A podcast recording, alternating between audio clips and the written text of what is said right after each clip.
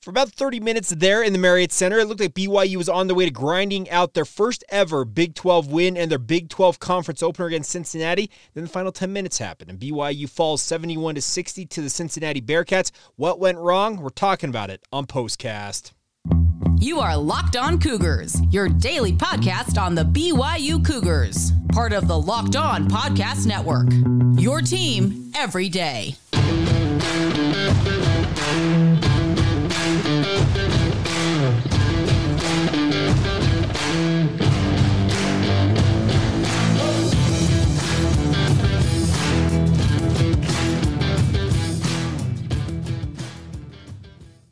What's up, everybody? I'm Jake Hatch, your host here on Locked On Cougars, your resident BYU insider. Thank you for making Locked On Cougars your first listen of the day. Thank you to all of you who are everydayers with us right here on the podcast. And as you heard, this is a postcast edition of Locked On Cougars, reacting to BYU's Big 12 opener as they lose to the Cincinnati Bearcats 71 to 60. And uh, frankly, that's a disappointing loss for BYU, all things considered. I'll start with that right off the top here. BYU was in control of this game and was doing their thing and had Trevin Knell just cooking. He uh, hits nine three pointers, comes one short of tying the program record, which was 10 by Chase Fischer all those years ago in, in Maui. Uh, and there's a there was a missing element in this game is in the final 10 minutes inexplicably, BYU left Trevin Knell, as I mentioned, just absolutely on fire, on the bench for about six minutes of game time. It was about five minutes and 50 seconds all told that he was on the bench for. And BYU went uh, from uh, being in that game to essentially being out of it at that point. And uh, it's, it's a disappointing thing because I'm not sure what happened in there. Did Mark Pope lose track of his rotations? Was uh, Trevin Knell completely gassed at that point? Uh, he uh, Mark Pope, after the the game said it was uh, based on matchups and rotations. Coach, no offense. But when you have a guy who has made nine of three, 13 three pointers, doing his best Steph Curry impression, hitting everything it's seemingly out there, leave him on the court, run him into the ground, do whatever you got to do because BYU in this game hoisted up 46 three point attempts. They made 13 of them. You may have just heard me say that Trevin Knell made nine three pointers. Yes, outside of him, no one seemingly could hit the broad side of the barn. There was four other three pointers made in this game. And Mark Pope also said after the game, we got a little lazy with some 40 footers. Uh, I think he's pointing directly to Dallin Hall, Noah Waterman.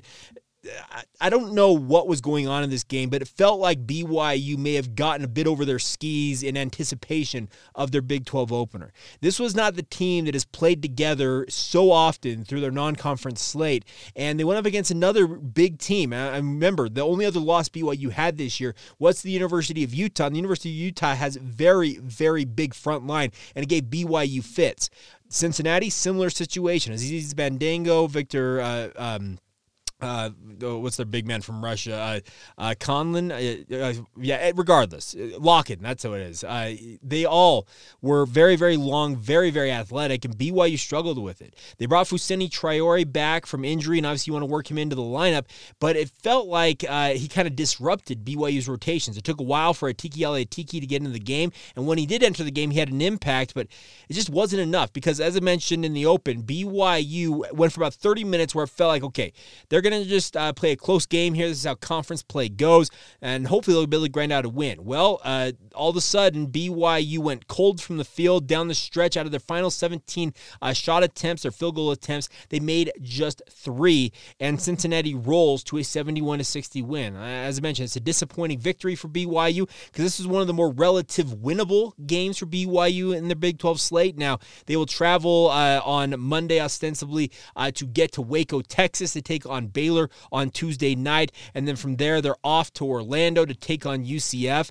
When is BYU going to pick up that first Big 12 win? I would point myself to the UCF game as the most likely.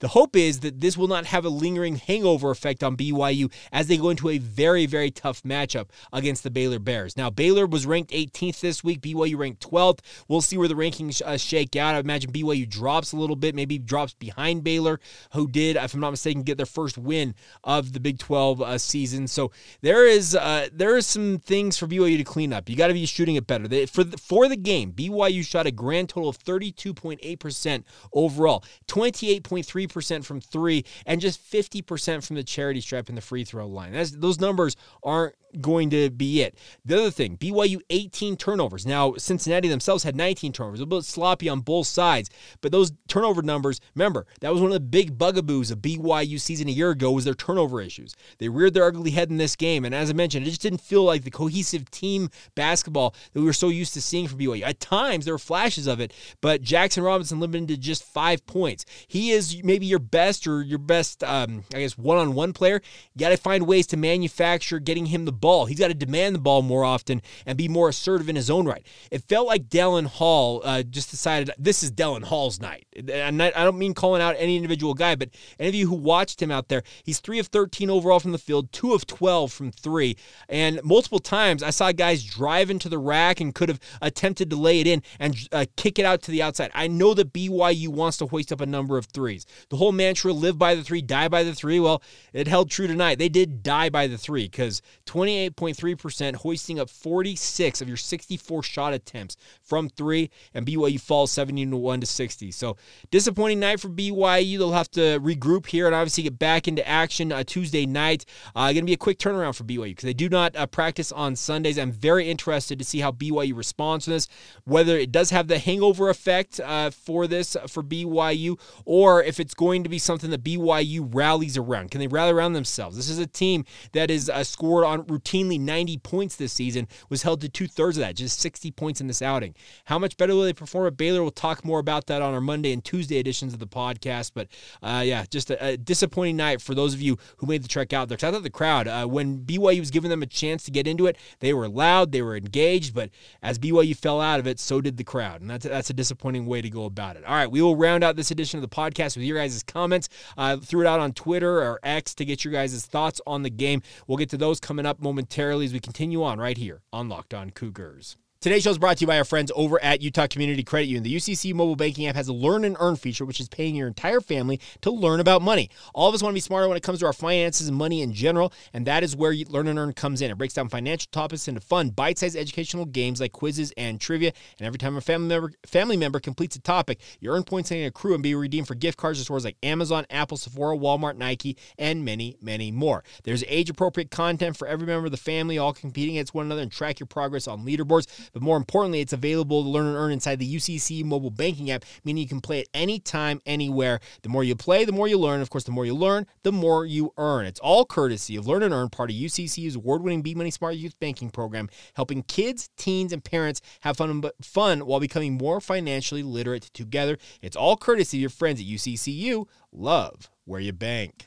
Thanks once again for making Locked On Cougars your first listen of the day. I would encourage you, guys if you have not done so already, join our subtext community. It's a great way to be able to text me directly in game, out of game, whenever you guys want to reach out. I direct access to me, and it's as simple as sending a text message. Think about that. It's incredible. 14 day free trial, $4.99 a month afterwards. Appreciate the support of the podcast, and just another way you guys can be engaged with us and uh, grow, join a growing group of people on our subtext community. We are giving away the rest of the season our uh, basketball tickets that we have uh, from the podcast podcast. Got a pair of seats uh, there at the Marriott Center. If you want to get out to the games, the only way to win those tickets is to be a member of our subtext community. So it's another incentive to get you guys to sign up today. All right, before we go, let's get to your guys' comments about this loss for BYU to uh, Cincinnati. We'll start off with Daniel Rigby at Senor Monkey Face. I was worried about coming into this one because Cincy reminded me a lot of Utah.